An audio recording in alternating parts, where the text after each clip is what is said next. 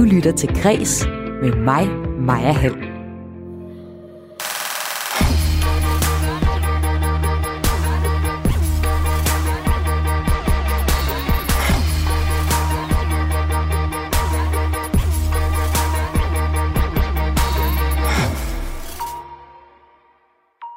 Aalborg Teater har gratis livestreamet deres premiere på forestillingen Tine her i weekenden.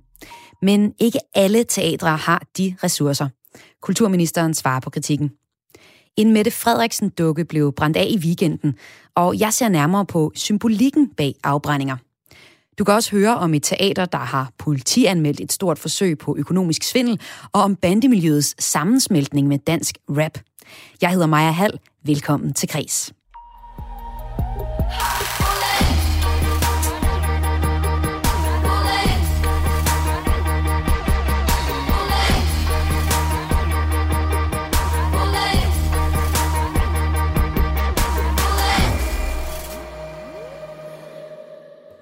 Og allerførst så ser vi på dagens tema.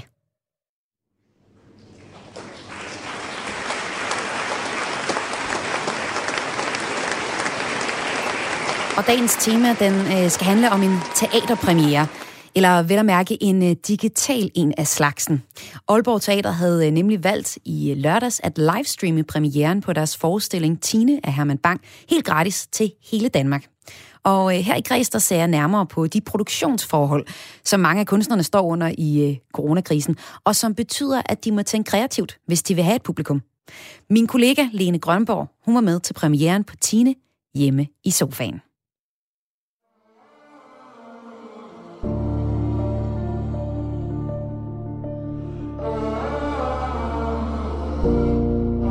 Vi er svært stolte og glade av å kunne presentere Tine for dere i aften.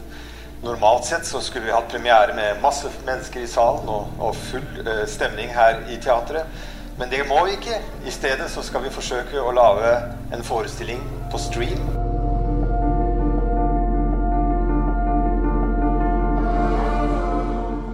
Så sidder jeg klar her foran computeren i min stue.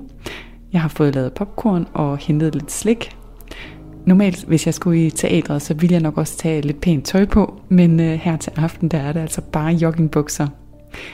Og der er faktisk allerede ca. 10.000 inde på den her side for at se Tine af Herman Bang. Det billede, som jeg kan se lige nu på skærmen, det er et billede af Aalborg Teaters rigtig flotte sal.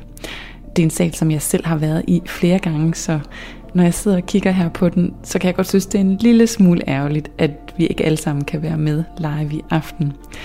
Men når det nu ikke kan være anderledes, så er jeg altså ret spændt på, hvordan den her digitale premiere den bliver.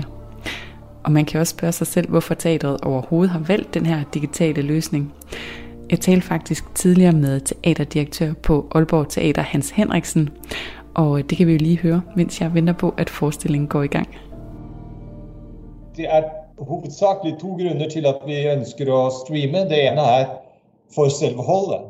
Altså for de som arbeider frem mot en premiere, at det finnes et mål og det finnes et publikum som skal se dem når de er ferdig med å, å prøve opp forestillingen. Og det andre er jo at vi har en forpliktelse til å komme med et tilbud til befolkningen i Danmark eh, med, med teater. Og all den tid det finnes en mulighet til å, å nå befolkningen, nå et publikum, så syns jeg vi skal gjøre det. Ja, Hans Henriksen han understreger jo her, at der var to væsentlige årsager til, at øh, man på Aalborg Teater besluttede sig for at lave den her digital premiere. Og den ene grund, den handler om skuespillerne, som skal have lov til at vise deres arbejde frem. Og den anden grund, det handler om det ansvar, som teatret har. De vil nemlig rigtig gerne sende kultur ud til alle os her i Danmark det startbillede, som jeg kan se på skærmen nu, det er simpelthen det fulde hold skuespillere, der er klædt helt i hvidt. Og de sidder på nogle stole midt i rummet og kigger ud mod os. Og på en af stolene, der sidder også skuespiller Line Nørholt, som altså spiller hovedkarakteren Tine i stykket.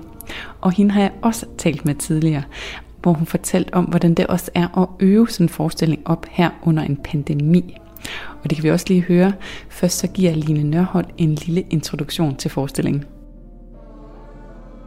Tine handler om, øh, om krigen i 1864, og, øh, og den er skrevet af Herman Bang, og i stedet for at øh, fokusere på på sådan, hvordan det foregik ude i, i skyttegravene og ude i fronten, så tager han det ind i, øh, i landsbysamfundet og øh, fortæller, hvordan det er som et lille samfund at blive ramt af en krig. Ikke direkte, men indirekte. Øh, det her med, at man måtte åbne sine døre for alle de her soldater og give sin seng og mad og tid og sådan stå til rådighed 100%. Og hvordan det, det, øh, hvilke konsekvenser det har for menneskene, der bor der. Og så zoomer, så zoomer han endnu længere ind, man Bang, på Tine, som er øh, datter af byens Dein, ham der underviser børnene i, i byen. Og, øh, og Tine er en, en ung kvinde, og, øh, og hun er begyndt at, sådan, at interessere sig for det modsatte køn. Og der kommer jo alle de her soldater til byen.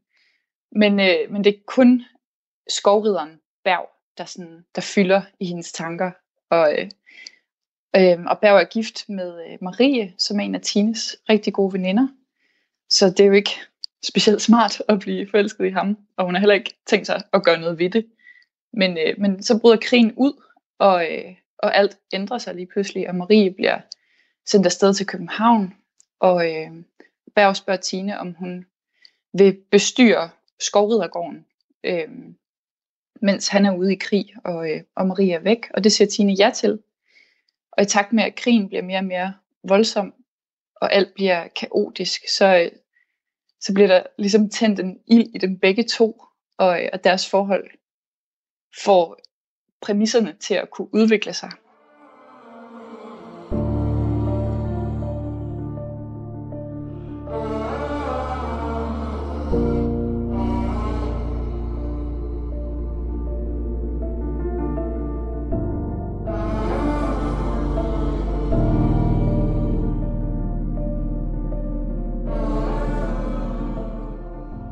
i midten af december, tror jeg, der begyndte tallene at eskalere, og, øh, og der var udsigt til, at vi nok ville blive lukket ned igen. Og allerede der begyndte vi at tale om, hvad vi kunne gøre med vores premiere, og det blev lagt ud, at, øh, at, øh, at det kunne være en idé med den her livestreaming af premieren.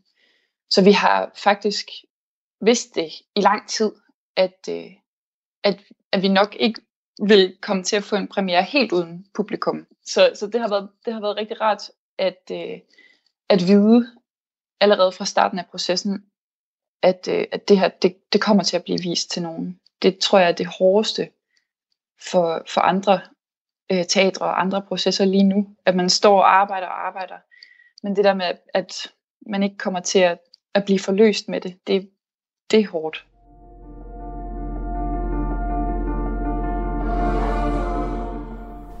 Han tog mig kun for et nu. Langsomt gik hun hen ad vejen. Steg over gade. Ind i skovridergårdens have. Tine gik op ad havetrappen, og hun så ind gennem døren. Hun kendte hver en plet. Og hver en plet var lagt øde.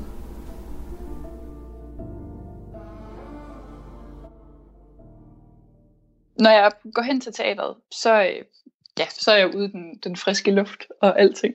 Men når jeg så kommer ind, så, øh, så skal jeg have mundbind på i, i alle sådan fælles områder. Og der står spritstander over det hele, og man skal have spritet af. Og så, øh, så når vi kommer op på, øh, på vores, vores sådan arbejdsområde, når vi hver især er på vores arbejdsområde, så må vi godt tage mundbindene af. Og, øh, og det er jo lidt specielt det der med, at, at man skal holde stor afstand øhm, til alle sådan i supermarkeder og altså alle steder jo, og man må ikke se nogen. Men os, der, der laver den her forestilling sammen, vi, vi, vi har en, en boble sammen, og vi, vi passer helt vildt meget på. Og jeg, jeg har vidderligt ikke set nogen andre, end dem jeg arbejder med, for at, øh, at vi kan passe på hinanden, og vi kan arbejde, som vi plejer, og sådan, gøre det her rigtigt.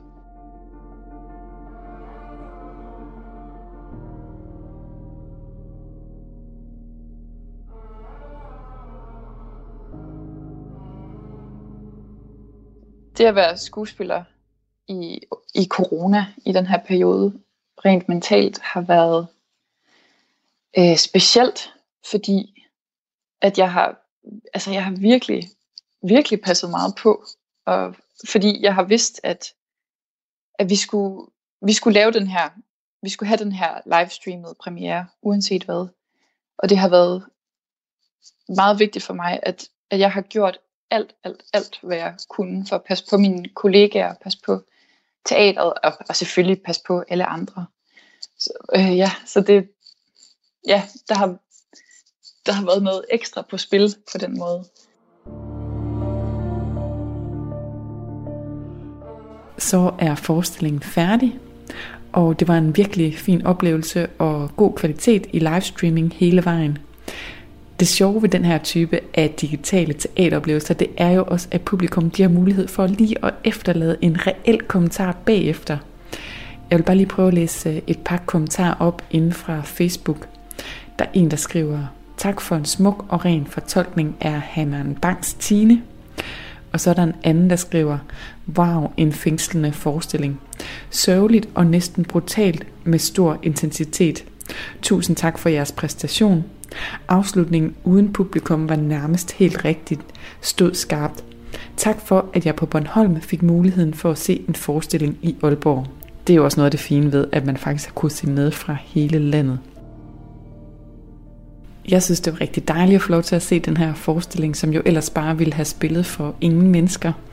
Øhm, men jeg synes nu alligevel ikke helt, at det kan hamle op med at se den i salen. Så jeg vil logge ud, og så vil jeg krydse mine fingre for, at vi alle sammen snart igen kan mødes i mørket i teatersalen. Aalborg Teater planlægger at vise forestillingen Tine på teateret, når det igen er muligt. Men øh, det er ikke alle teater, der har ressourcerne til at lave sådan en gratis livestreaming til hele landet, ligesom Aalborg Teater har gjort i weekenden. For mange andre teater og spillesteder også, er tiden lige nu ekstra udfordret. Her går man så rundt og planlægger eller øver på forestillinger eller koncerter, som måske aldrig kommer til at møde et publikum. Og det kan jo betyde ekstreme mængder af ikke bare spildt arbejdskraft, men også økonomiske midler. Den debat, den tager vi senere i programmet med kulturminister Joy Mogensen og formand for bestyrelsen i Dansk Teater, Lars Sindels. Hvis du har en kommentar til debatten, så bland dig i den. Send en sms til 1424. I beskeden skriver du R4 og laver et mellemrum og skriver din besked. Inden vi vender tilbage til dagens tema om øh, teater og kulturlivet, se hårdkår under corona, så skal vi have en omgang kort nyt vi æder, vi går efter lader flammer Og den her købe, min hånd er til dem, der snakker. Vest på tung, halsfælder 20 tommer, som er tungere end de bil. Og det her rap shit, det interesserer stik fælder Vi spiller bare dom bag Vi dukker op ligesom Wupti, i flygterliv Ja, det går øh, hårdt for sig i dansk øh, rap-musikvideoer. På det seneste så er en del videoer faktisk blevet skilt ud for at vise billeder fra selve bandemiljøet. En af de mest debatterede musikvideoer er fra Volsmose-rapperen øh, Shatle, som øh, her i nummeret Sort på Sort, som du lige hørte her. I videoen, der kan man altså se flere våben, og øh, det er blevet kaldt en magtdemonstration af Volsmose-banden af flere øh, bandemedlemmer selv, ifølge TV2 Fyn, der er med i øh, videoen. Altså, der er flere bandemedlemmer med i den her video. Spørgsmålet er så, om bandekonflikter og dansk hiphop efterhånden er blevet sådan helt sammenflettet, om det ene ikke kan være der uden det andet. Det mener rapperen Sultan den Første. Jamen problemet er, at øh, når man snakker øh, om kriminalitet i musikken, som sagt, og at det er blevet en populær ting, så har det en, en forkert indflydelse, fordi før i tiden så havde man en vis respekt for, hvad man sagde i, i sangene, og der var en begrænsning, men det er der ikke rigtig længere. Viser man stoffer, og våben. Og det er det, min pointe er, at, øh, at du kan faktisk øh, sælge stoffer og ikke tage skylden for det, øh, når en person bliver dræbt af det. Og, og det er fuldstændig musikbranchen, der fungerer på den måde i dag. Vi tager ikke skyld for de ting, der sker med de unge derude. Vi siger bare, at vi udlever vores kunst. Og det er en meget, meget forkert måde at, at køre en forretningsplan på. Sagde her Sultan den første til Radio 4 morgen i morges. Mike Spooner, han er så instruktør og har instrueret flere af de her ja, kritiserede musikvideoer. Blandt andet øh, uh, Shatle, uh, øh, Sort på Sort, som vi hørte her til at starte med. Mike Spooner, han mener ikke, at det er videoerne, der er problemet. Jeg mener, at, øh, det, at de her musikvideoer jo er et symptom på et problem, vi har i samfundet. Øh, og det nytter jo ikke noget at slå ned på symptomet øh, frem for selve hovedårsagen. Det er jo som at slå ned på hosten, når det er coronavirus, som er årsagen. Det kommer jo ikke så langt med. Alligevel spurgte Radio 4 Morgen, om han som instruktør egentlig alligevel bidrager til bandekonflikterne i videoerne. Nej, for jeg laver ikke musikvideoer med bander, jeg laver musikvideoer med, med kunstnere, med, med, med artister, som er talentfulde og som øh, derfor har fået en pladekontrakt med verdens største pladeselskaber, Sony eller Universal Music. Øh, og det er dem, øh, som jeg hjælper i deres karriere. Jeg hjælper ikke bander med at promovere nogen dagsorden overhovedet. Har der været øh, altså medlemmer af bander med i, i de videoer, du har øh, instrueret? Det skal jeg ikke kunne sige. Altså, det har der, det har der da sikkert. Det er da klart, når jeg tager ud i et, i et ghettoområde og, og filmer, så er der høj sandsynlighed for, at der er bandemedlemmer, fordi det er der, de bor. Sag her Mike Spooner til Christian Magnus Damsgaard, der er vært på Radio 4 morgen. Aalborg Teater, som vi jo egentlig lige har hørt om, havde øh, premiere på den her Herman Bang-forestilling i weekenden. De har også politianmeldt et stort forsøg på økonomisk svindel i forbindelse med selv samme premiere, det skriver Nordjyske. I weekenden der kunne knap 14.000 teaterglade danskere livestreame forestillingen Tine på Aalborg Teater, kvit og frit.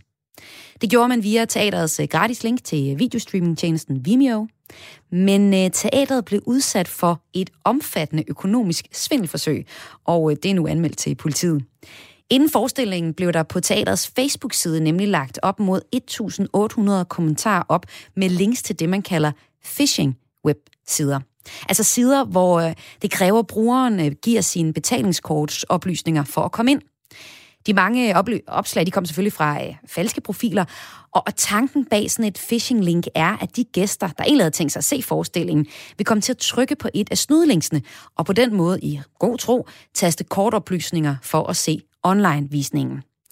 Vi har aldrig oplevet noget lignende, fortæller PR-chef Thomas Villefrans fra Aalborg Teater til Nordjyske.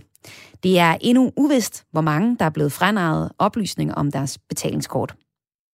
Og så en øh, sidste kort nyt historie her. Hvis du har svært ved at falde i søvn om, søvn om natten, så har du måske øh, stødt på sådan nogle øh, meditations- eller godnatlæsnings-apps. Apps, hvor man bliver guidet og beroliget i søvn. I USA, der er det her marked for stressafhjælpende tjenester blevet kæmpestort, og det er det særligt blevet her under coronapandemien, det skriver politikken. Og øh, særlig en version af, af de her beroligende stemmer er blevet særlig populær. Det er en version med ham her, sangeren. I'm Harry Styles. And tonight, I'm going to help you drift off to sleep. With some soothing words and calming music. A sleep story. Just for you. Okay, det lyder også virkelig dejligt, når Harry Styles taler til os på den her måde. Men øh, udover at det lyder godt, så er han jo også et kæmpe kulturfænomen, og han har rigtig mange fans. Firmaet Headspace er på markedet med en hel række af beroligende historier, fortalt af kendte mennesker som Harry Styles her. Og faktisk, da Harry Styles indtalte historien, du lige har hørt fra øh, her starten på her, Jørgen tilbage i juli, så crashede appen en hel dag, fordi der var så stor interesse for lige præcis hans godnatlæsning. Produkt- og indholdschefen hos øh, Headspace, Sam Rodway, siger til The Hollywood Reporter, i en tid præget af usikkerhed og øget stress, har vi set en dramatisk stigning i appetitten på mindfulness-relateret indhold på, for forbrugere såvel som streamingtjenester. Lørdag var der store demonstrationer mod coronarestriktioner og øh, regeringen i Københavns gader. Som en del af demonstrationen skete det her. Det er jo lidt svært at høre, hvad der sker på klippet her. Men øh, det, er, det er lyden af en dukke i menneskestørrelse med Mette Frederiksens ansigt på. Og øh, ja, der bliver budet. Den bliver så hejst op i en pæl og brændt af. Og øh, ja, til sidst så bliver øh, flammerne, de øh, omslutter fuldstændig dukken. De bliver øh, slukket af utilfredse råb fra demonstrerende. Billederne af den brændende dukke blev hurtigt spredt på sociale medier, Og øh, det er noget, altså, der er jo noget ekstremt skræmmende over at lave en afbrænding, og også en, en symbolsk handling til dels. Det er det, vi skal tale om nu. Lulu Anne Hansen, velkommen til Kres. Tak skal du have. Du er leder af forsknings- og formidling ved Sydvestjyske Museer, herunder museet Hex, Museum of Witch Hunt.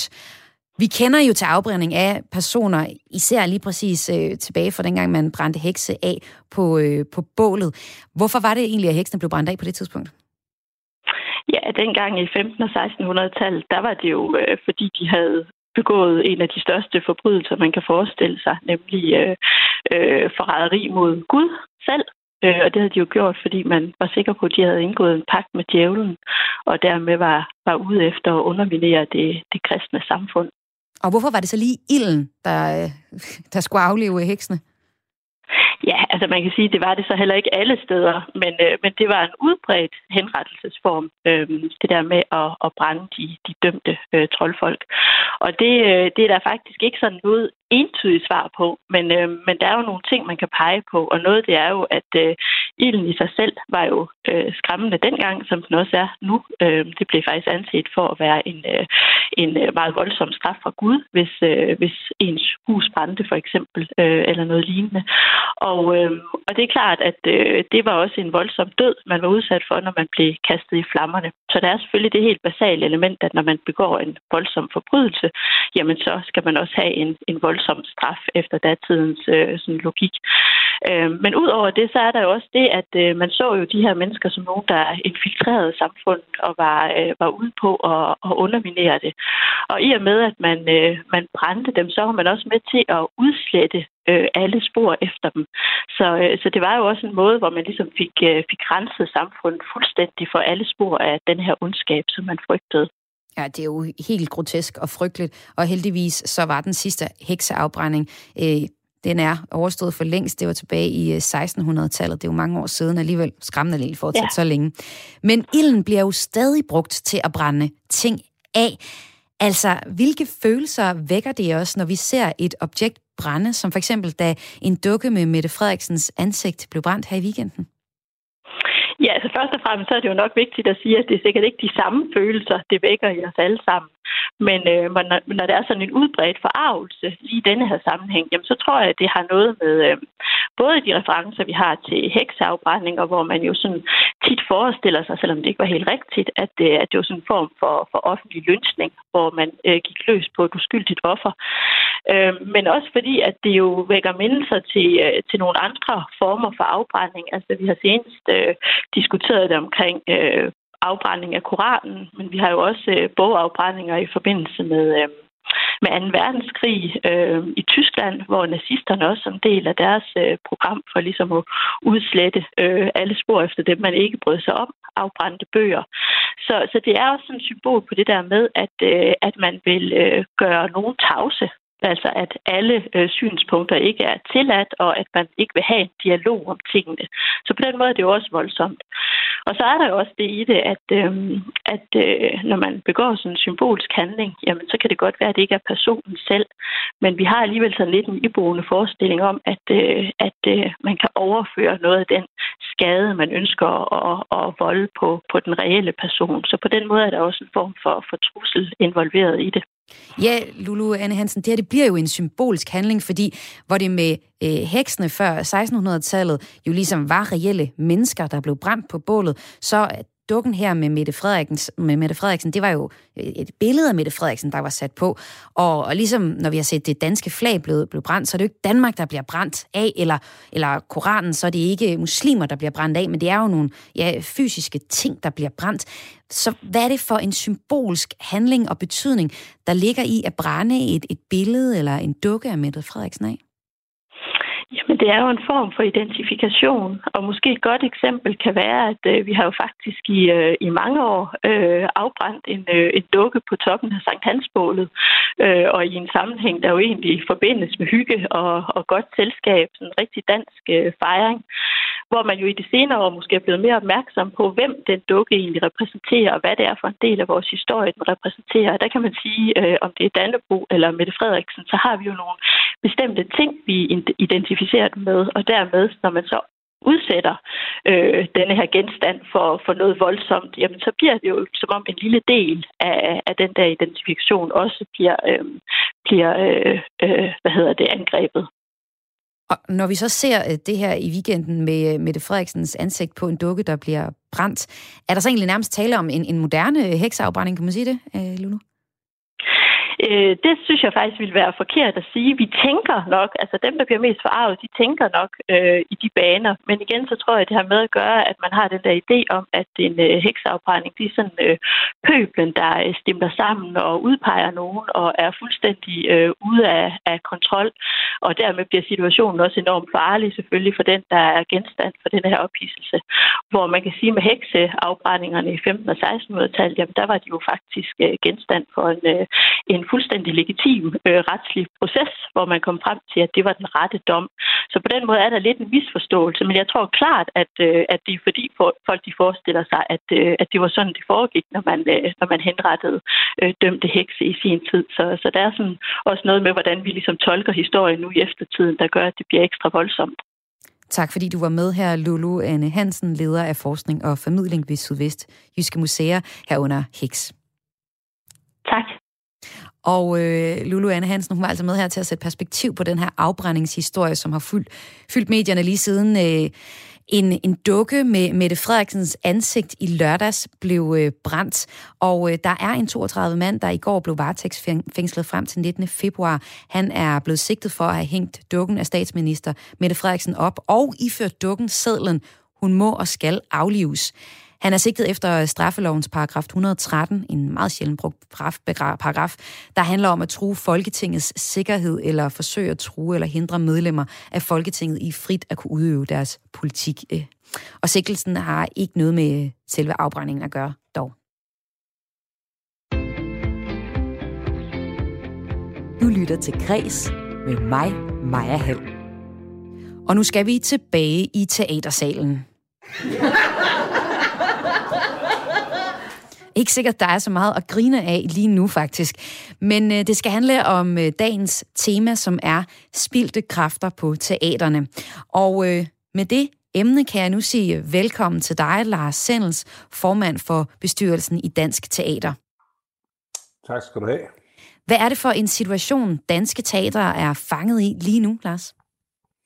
Jamen, det er på, på mange måder en lidt speciel situation, vi er fanget i, fordi øh, vi står jo en helt række teater i virkeligheden i øjeblikket og prøver på nogle forestillinger, øh, som vi ikke ved, øh, om nogensinde bliver til noget, om, om de kan realiseres, om, øh, om vi har en premiere, eller vi ikke har en premiere. Så det er jo på den måde en, en meget, meget bizarre situation at befinde sig i virkeligheden. Og jeg har også øh, bedt kulturminister Joy Mogensen forholde sig til netop den her kritik, som nu foreligger her. Hun forklarer først, at hun godt kan forstå teaternes frustration. Ja, det kan jeg godt. Det, det tror jeg faktisk, at, at vi er rigtig mange, der kan. Og, øh, og jeg vil bare sige, at vi er også rigtig mange, der knokler for at kunne, kunne give så meget forudsigelighed som muligt. Men for nu, der er det ansvarlige at være klar øh, til at åbne til de frister, øh, der bliver givet, fordi sundhedsmyndighederne øh, anbefaler jo selvfølgelig kun at være lukket ned, hvis det er virkelig nødvendigt. Flere teatre samt Birgitte Bergmann, kulturfører for De Konservative, spørger, om man ikke i stedet kan lave en oplukningsprocedure, som kulturet, kulturlivet rent faktisk kan planlægge efter. Er det ikke en mulighed, Joy? Jo, det er vi bestemt også i fuld gang med. Vi som regering har forberedt, det er jo, at vi har bedt den her ekspertgruppe af økonomer og sundhedsfaglige, og også folk, der ved noget om, hvad er det egentlig, der får et samfund til at hænge sammen. De er jo kommet med den her rapport, øh, som er det første som udspil til, hvordan kunne man øh, sådan planlægge en genåbning, så man kan se, hvem er de første, hvem bliver de næste, og hvad kommer så, og så videre, og så videre. Og det er det, vi sidder og knokler med nu, og det håber jeg også, vi kunne give noget forudsigelighed. Men summa summarum er, at lige nu, så har teaterne ikke noget at rette sig efter.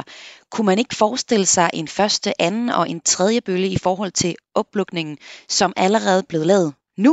Jo, men det er jo lige præcis det, vi sidder og, og knokler med. Altså den her rapport, der blev offentliggjort ja, i, i januar, øh, skitserer jo netop, hvad er den første bølge, hvad er den anden bølge, og hvad er den tredje bølge. Og den, skal jo, den knokler vi jo så videre med nu og skulle konkretisere yderligere, sådan så at man lige præcis kan se, hvor er det så, min institution er henne. Men vi skal også lige huske, imens vi laver alt det her, så er virusen her stadigvæk. Sådan så, at vi, vi, altså første prioritet for hele regeringen er jo først og fremmest at sikre, at den her virus ikke spreder sig, at vi holder den under kontrol, at vores sundhedsvæsen kan følge med. Og så knokler vi på for også at være forberedt, når vi forhåbentlig øh, i løbet her af, af foråret kommer til en tid, hvor vi kan åbne op igen og med far for at lyde en lille smule utålmodig på vegne af kulturen og teatrene, hvor der er en hel masse skuespillere, der nu bliver ved med at stå og, øh, ja, og øve sig til nye forestillinger. Hvornår kommer der noget, Joy Monsen? Der kommer noget så snart, at, vi, at sundhedsmyndighederne kan stå inden for, at det er tid til at diskutere genåbning. Men lige nu er vi stadigvæk i en vintermåned. Vi er en måned, hvor tallene heldigvis øh, ser, ser god ud på overfladen, men under overfladen så vokser den her britiske variant. Og jeg kan love, at så snart vi kan se, at vi har styr, eller sundhedsmyndighederne kan se, at der er styr på tingene, så vil de selvfølgelig også lægge op til, at vi kan åbne op. Vi er alle sammen meget utålmodige, men måske især i, i forhold til kulturen, fordi det er jo det, der binder os sammen. Så øh, jeg håber virkelig, at man derude, selvom jeg godt kan forstå, at det må virke sådan lidt specielt, så blive ved med at, at øve.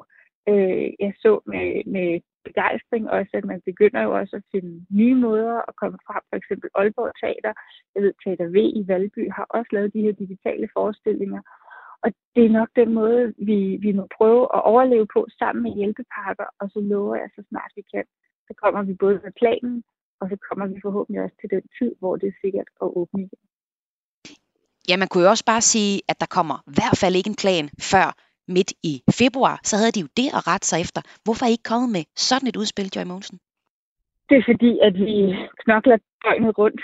Øh, og, øh, og, og hvis, hvis jeg sagde i midten af februar, så kunne det jo være, at vi kunne komme med den tidligere.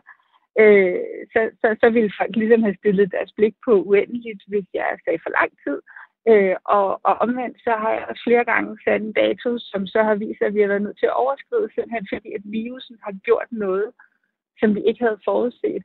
Øh, og det er derfor, jeg virkelig også bare kan, kan, kan svare ja til, at jeg, jeg tror virkelig, at vi alle sammen godt kan følge den frustration over ikke at kunne planlægge, ikke at vide, hvornår, hvornår slutter det her så helt præcis sagde her kulturminister Joy Mogensen til mig tidligere i dag. Lars Sendelsen, Sendels, øh, formand for bestyrelsen i Danske Teatre. Hvad er din reaktion på de ting, øh, kulturministeren siger her? De knokler løs. Og, og, og det ved jeg, de gør. Undskyld, jeg, jeg har stor, stor respekt for det arbejde, der bliver gjort øh, i Kulturministeriet, og vi har, vi har et fremragende samarbejde, og jeg har selvfølgelig også stor, stor forståelse for, at, at vi har en pandemi, øh, som vi skal til livs. Øh, men når alt det er sagt, kan man sige, så, så efterlyser vi jo blandt andet det, du selv er inde på, altså en genåbningsplan. Det er ligesom man havde den i foråret. Men den knokler øh, de jo på at lave. Lige præcis. Øh, og, og vi er også øh, voldsomt spændte, øh, men vi har bare brug for den. Og, og for min skyld, kunne man sige, så er egentlig hellere at vente lidt længere. Altså så, for jeg kan godt forstå, at man ikke kan sige, hvornår er det sikkert øh, det ene eller det andet. Øh, men så sige, jamen så er det 1. april, hvis det er det, det er, eller 15. marts, eller Altså, så er det bedre, fordi det, der er vigtigt for os, det er jo, at vi arbejder jo hen imod en, en premiere, og man kan ikke bare blive ved med at øve. Altså, øh, det er jo sådan, at den, øh, det tager øh, syv uger, plejer vi at sige, at lave en, en teaterforestilling, og det er egentlig ret præcist. Man kan ikke bare lige sige, så øver vi lige 14 dage mere. Øh, skuespillerne er jo parate på det tidspunkt, og det er jo lidt ligesom at sætte sig op til en, en, en, en, en cykelløb eller en sportsbegivenhed. Altså, man skal, man skal pike der, øh, og så har man brug for det, fordi man har jo brug for publikum.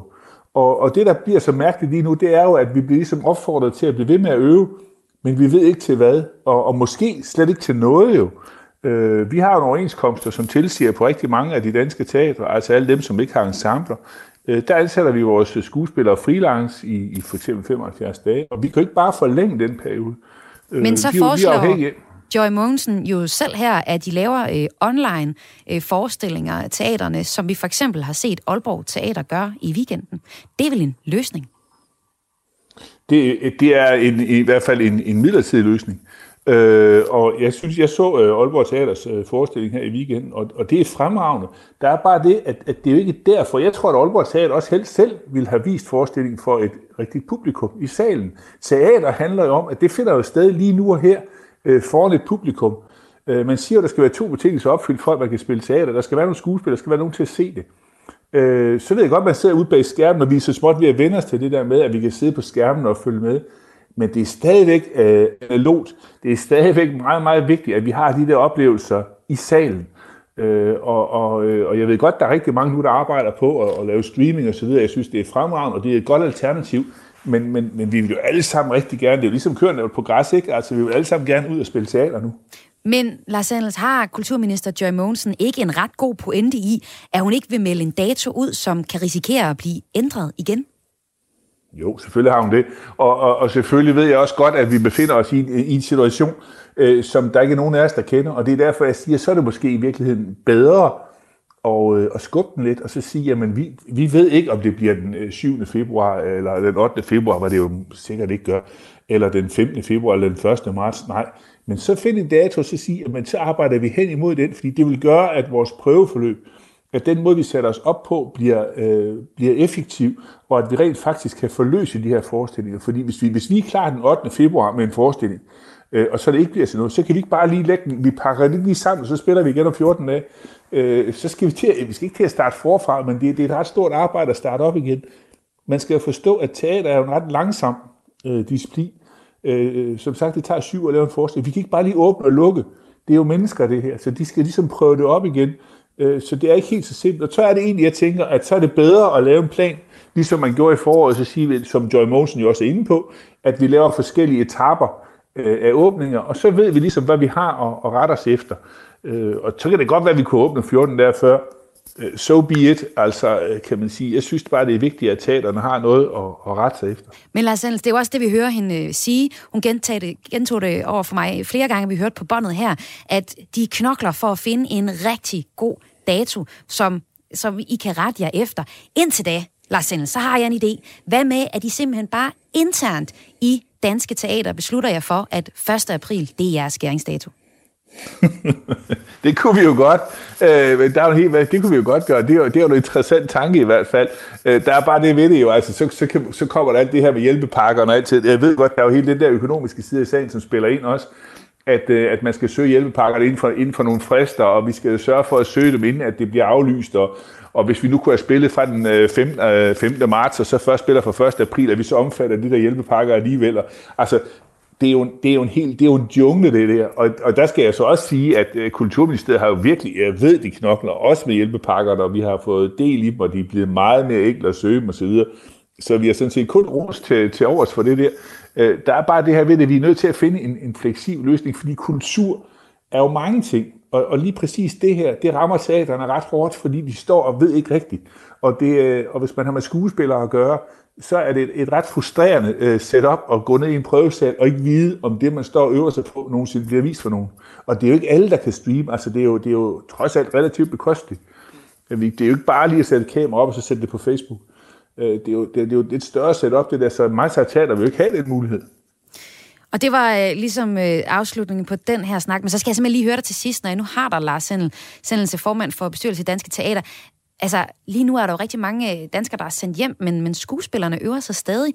Hvad tænker I egentlig øh, i dansk teater om øh, sikkerhed i, i branchen? Er der ikke noget, I er nervøse for, at de nu fortsætter med at øve til online premiere? Jo, jo, bestemt. Og det er også, og det er, jeg skal så skynde mig at sige, det er også langt fra alle, der øver jo. Altså, øh, det er jo, en, det er jo en individuel vurdering i de enkelte teater. Det er jo ikke sådan, at vi siger, gå nu hjem og øv jer. Øh, overhovedet ikke. Det, det er meget individuelt, og øh, for mit eget vedkommende på min eget teater, Vendsyssel Teater, der, øh, der øver vi på Zoom i øjeblikket. Øh, og det går, det går nok i nogle uger, men, men lige pludselig så kan man jo ikke det mere, fordi så har man brug for at være på gulvet.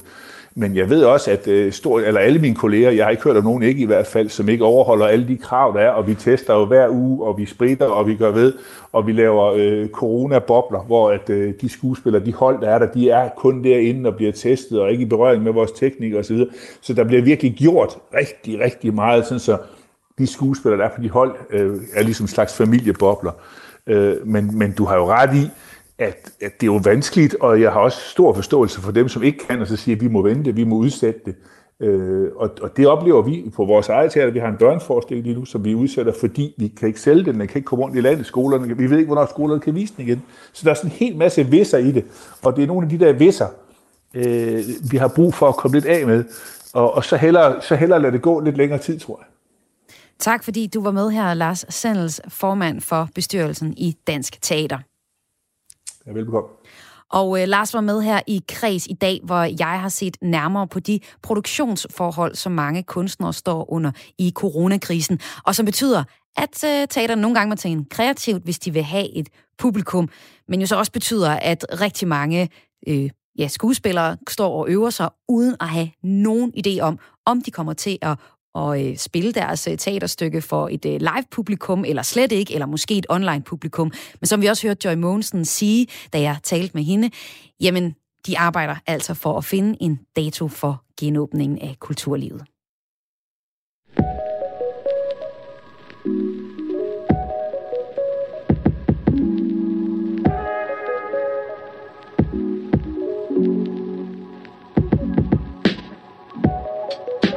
Mit navn er Karoline Kjær Hansen. Jeg er uddannet i litteraturhistorie, og hver uge skræddersyr jeg en læseanbefaling til en af jer, der lytter med her i Kris. Bogreolerne de er nemlig sprængfyldte med karakterer, som alle kan relatere sig til på den ene eller den anden måde. Og det får altså bare skuldrene til at sænke sig 5 cm, når man oplever, at man ikke står alene med det, der kan føles som et stort problem. Har du kærestesover, coronakuller eller svært ved at falde til i din nye by? Uanset hvilken situation du står i, så har jeg et forslag til en bog, der kan lindre dine følelser, og måske endda gøre dig lidt klogere på dig selv. Skal det være lige præcis dig, jeg kommer med en anbefaling til, så smid en sms afsted med det samme til 1424. Husk at begynde den med R4, eller send en mail til kreds radio4.dk, hvor du fortæller lidt om din situation. Mailen staves kraes radio4.dk. Du kan også stadig sende en sms. Nummeret det er 1424. Jeg glæder mig til at høre fra dig.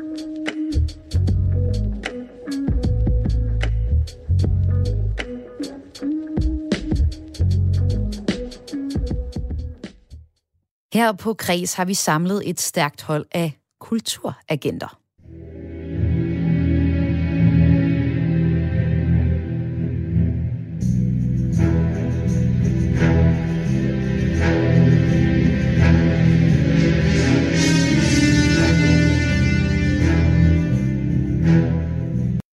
Syv forskellige danskere, der bor fordelt rundt i hele landet, og som vil anbefale dig og mig de bedste kulturoplevelser lige der, hvor de bor. Det er altså vores kulturagenter.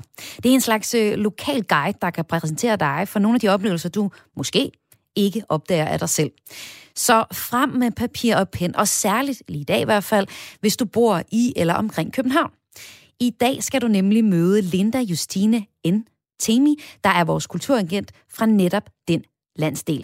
Hun har været på jagt efter en oplevelse ude i det fri i byrummet, som alle kan opleve lige nu. Jamen, øh, der er ikke særlig mange ting at foretage sig for tiden, men øh, heldigvis så er der øh, mulighed for at gå med til tur i det københavnske byliv. Og øh, der er nogle forskellige skatte gemt rundt omkring, og en af dem, som øh, jeg holder allermest af, det er, når jeg går en tur omkring Bispingebuen, Øhm, og så drejer jeg ned ved siden af Little af den vej, der hedder Bispeengen. Og den øh, vej, den øh, kører ned mod en genbrugsplads. Øh, og for at komme hen til genbrugspladsen, skal man gennem en tunnel, hvor Bispeengenbuen faktisk kører lige hen over en. Og øh, i den her tunnel, der er der... Øh, jeg ved ikke, hvem det er, der har lavet det, øh, men øh, det er en masse graffiti. Men det er nærmest mere sådan kunstnerisk, vil jeg egentlig sige, end det er, hvad kan man sige, situationstegn, bare graffiti. Øhm, og fordi at Bispeengbuen kører hen over, så er der ligesom sådan nogle riller op i loftet. Så der kommer sådan et lysindfald, der gør, at det hele ser utrolig symmetrisk ud, samtidig med, at der er alle de her vilde farver. Og øhm, sådan, ja, man er ligesom lige pludselig inde i sådan en lille hule midt i hele det her sådan concrete jungle, øh, som Bispeengbuen ellers meget består af. Og øhm, det kan noget med også om aftenen, hvis man går derhen om eftermiddagen, inden genbrugspladsen lukker, så er der nemlig mørkt, og så er der lys i tunnelen. Og så er det sådan et farverigt øh, regnbuefarvelys. Øhm, og det synes jeg er et meget, meget, en meget, meget fin lille skat, der er gemt øh, i København, som øh, jeg helt sikkert vil anbefale for at lige tage en tur, når vi alligevel er ude at gå. Hvordan fandt du selv den her øh, lille skat, som du kalder den? Jamen, jeg boede på et tidspunkt øh, på Nordre Fasanvej, som er den gade, der sådan går tværs med Bispingen, og skulle selvfølgelig over på genbrugspladsen en dag, da vi skulle tømme et loft. Og så gik vi jo bare derover, og så fandt jeg det. Øh, og var helt sådan... Det var fuldstændig meget, meget random, fordi at... Ja, eller sådan, jeg ville virkelig ikke vide ellers at gå forbi Little, og så fortsætte med at gå lige ud af den her vej. Så det var meget, meget tilfældigt. Og så var jeg efterfølgende et halvt år senere på sådan en øh, fotograftur, hvor man sådan tog en fotograf rundt og viste forskellige fede spots, hvor det her så også var en af locations, øhm, som jeg så også siden selv har brugt til at skulle tage nogle fede billeder i. Der er jo rigtig mange, der, øh, der lige for tiden øver sig i, øh, for nye hobbies og øver sig på forskellige ting ja. og sager. Det kunne måske også være et øh, sted at tage hen, hvis man er sådan Helt lidt amatørfotograf. Helt sikkert. Rigtig meget. Også med det der interessante lys, der kommer. Og sådan. Det synes jeg er en mega god idé. Du siger, at det er øh, ikke bare almindelig graffiti, men det, det ser mere kunstnerisk ud. Og, og graffiti kan man jo også godt kalde en kunstform, men graffiti kan jo se meget forskelligt ud. Hvordan vil du beskrive ja. den her streg, der er i tunnelen? Jamen, øh, den er sådan ligesom mere øh, symmetrisk, og der er sådan en lille form for sådan lidt surrealisme indenover i valg af farver, som gør det sådan, altså for eksempel, at det her hele er lyserødt men med alle mulige forskellige sådan, hvad kan man sige, Picasso-lignende streger, har jeg nærmest lyst til mhm. at sige, ind over. Der er ikke rigtig nogen mening i det. Altså, det er ligesom, at det ikke er tags, øhm, eller øh, sådan, ja, den typiske graffiti, man måske kan finde, altså for eksempel Bolsjefabrikken, som også er et rigtig fedt sted, øh, hvor det er alle mulige forskellige. Der er noget meget sådan velovervejet over det her. Øh, ja, den her sådan lille kunstinstallation har jeg nærmest lyst til at kalde det, jo mere jeg taler om det.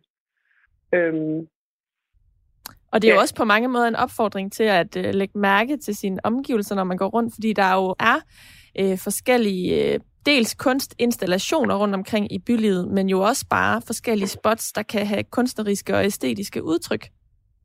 Ja, fuldstændig. Jeg synes virkelig, at, uh, at vi danskere, eller i hvert fald her i København, skal øve os i at kigge op noget mere, når vi går de her ture. Fordi der er ret mange ting i, altså i, oppe i højderne, og for eksempel at tage tunnelen, som man kan, man kan spotte sådan ret sjove detaljer, om det så er skulpturer, eller tegninger, eller tekst, eller plakater, eller en lille øh, arkitektonisk krusedulle på en bygning, eller sådan noget. Øh, det synes jeg i hvert fald selv er ret sjovt at gå rundt og, sådan at finde og lægge et mærke til, når jeg er ude på tur. Og det her er så et godt sted at lægge vejen forbi, hvis man går om eftermiddagen eller om aftenen, var det det, du sagde? Ja, det vil jeg i hvert fald, hvis man kunne jeg vil både have det naturlige fald for, når det er sådan lyst, som det er øh, om formiddagen. Og så også, øh, men der er også det her sådan sjove installation af sådan et festparty-agtigt lys, mm. regnbuefarver, øh, som øh, man kan ja, tjekke ud om aftenen eftermiddagen. Hvis man tager hen, hvad vil du så opfordre til, at man særligt lægger mærke til? Øhm, når man kommer derhen, så er der en lille rundkørsel inde, som ikke er en rigtig stor rundkørsel, men den er ligesom sådan, den står lige det er sådan en lille markering i forhold til, at måske skal man sænke farten, farten hvis man er i bil eller på cykel. Øh, hvis man stiller sig i midten på den rundkørsel, og så kigger lige, så kan man ligesom se, hvordan at øh, tunnelen den ligger sådan fuldstændig øh, altså lige for en. Man står lige midten af den, men på grund af det lysindfald, der kommer oppe fra tunnelen, altså hvor Bisbækbuen kører ovenpå, så er der sådan et asymmetrisk lys, der falder ned. Øh, og det synes jeg, at det altså det der med ikke at stå inde i den, det er også rigtig flot, men der er noget, jeg også observerer den sådan lige de der meters afstand. Det, øh, det er i hvert fald det, jeg har nyt, hvis man kan sige det sådan mest. Det lyder også som noget, der, der virkelig bør opleves. Men hvem tror ja. du særligt vil, øh, vil finde interesse i at lægge vejen forbi den her lille kunstskat? Graffiti-kunstskat, kan vi kalde den. ja, graffiti-kunstskat. Mm, jeg vil sige, at det er virkelig alle altså, jeg tænker, de folk, der kører på genbrugspladsen, ved jeg ikke, hvor meget de sådan, som appreciater den af der, men de kører nogle gange igennem den, fordi de skal ligesom, man har et formål. Øhm, og så er det jo lidt bare lidt sjov. Så jeg vil sige for alle, men jeg synes også, som du selv nævnte med, altså hvis man har en lille hobby som fotograf, eller selv er sådan, øh, tegner eller graffiti-maler, øh, så vil jeg helt sikkert tjekke den ud. Men jeg synes faktisk, at det lige så vel er, man kan tage sin mormor, hvis man nu er på afstand med hende, eller, eller vise hende til den hen over Zoom, for eksempel hvis man tager med en FaceTime, eller man kan gå der med sin, øh, en tur med sin hund. Altså jeg føler ikke rigtig, at der er nogen sådan aldersbegrænsning på det. Øh, det er bare noget, man sådan kan nyde, eller jeg synes, man bør nyde, der findes. Og Linda Justine Netemi, altså du er vores kulturagent i København, og jeg fornemmer allerede lidt, at du er meget begejstret for det her øh, spot. Men vi skal lige til ja. det og have den her øh, endelige dom. Og øhm, hvis vi nu siger, at du kan bedømme øh, ud fra graffiti-dåser, hvor mange graffiti-dåser synes du så fra, øh, fra 1 til 6, at den her oplevelse, den skal have? Den skal have fem graffiti-dåser.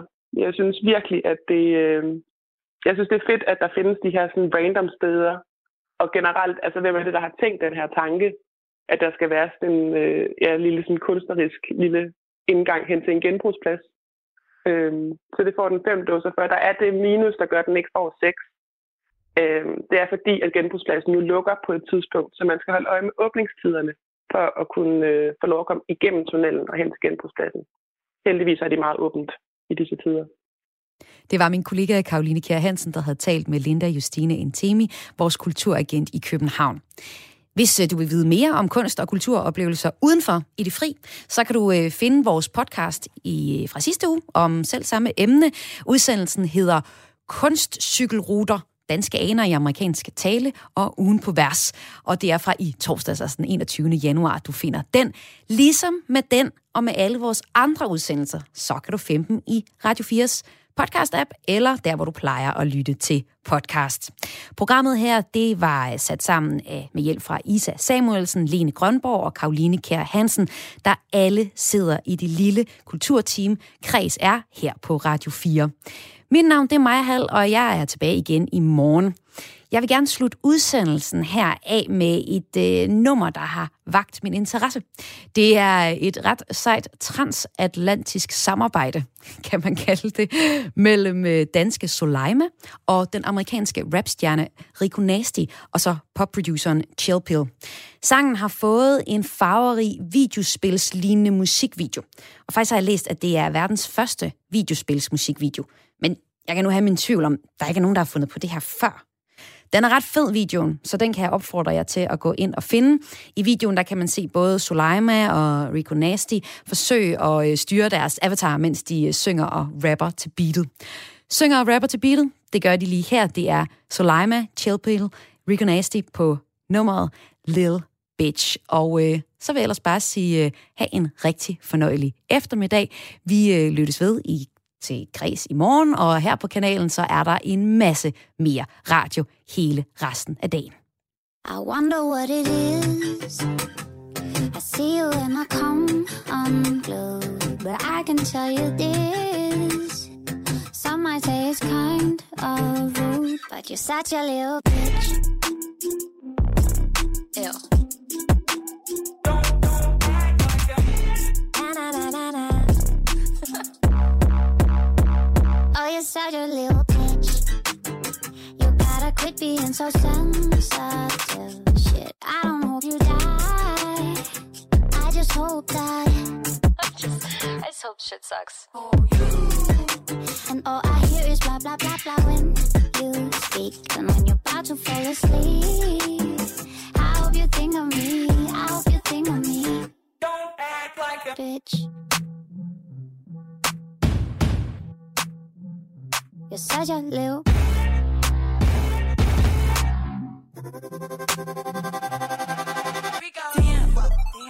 Blowing me up, you get blocked. Shot it, you miss your shot. I got it, my ship and pot. Damn, you six feet, well, so is my money. I'd rather do it myself than go ahead and ask you for something. You being way too sensitive in the messages, asking me questions, sending me paragraphs. You supposed to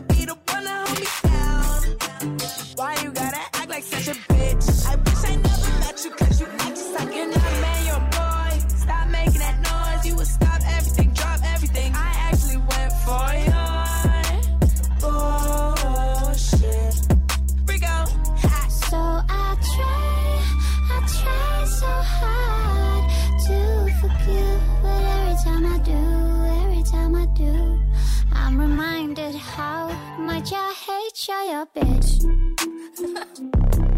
Ew.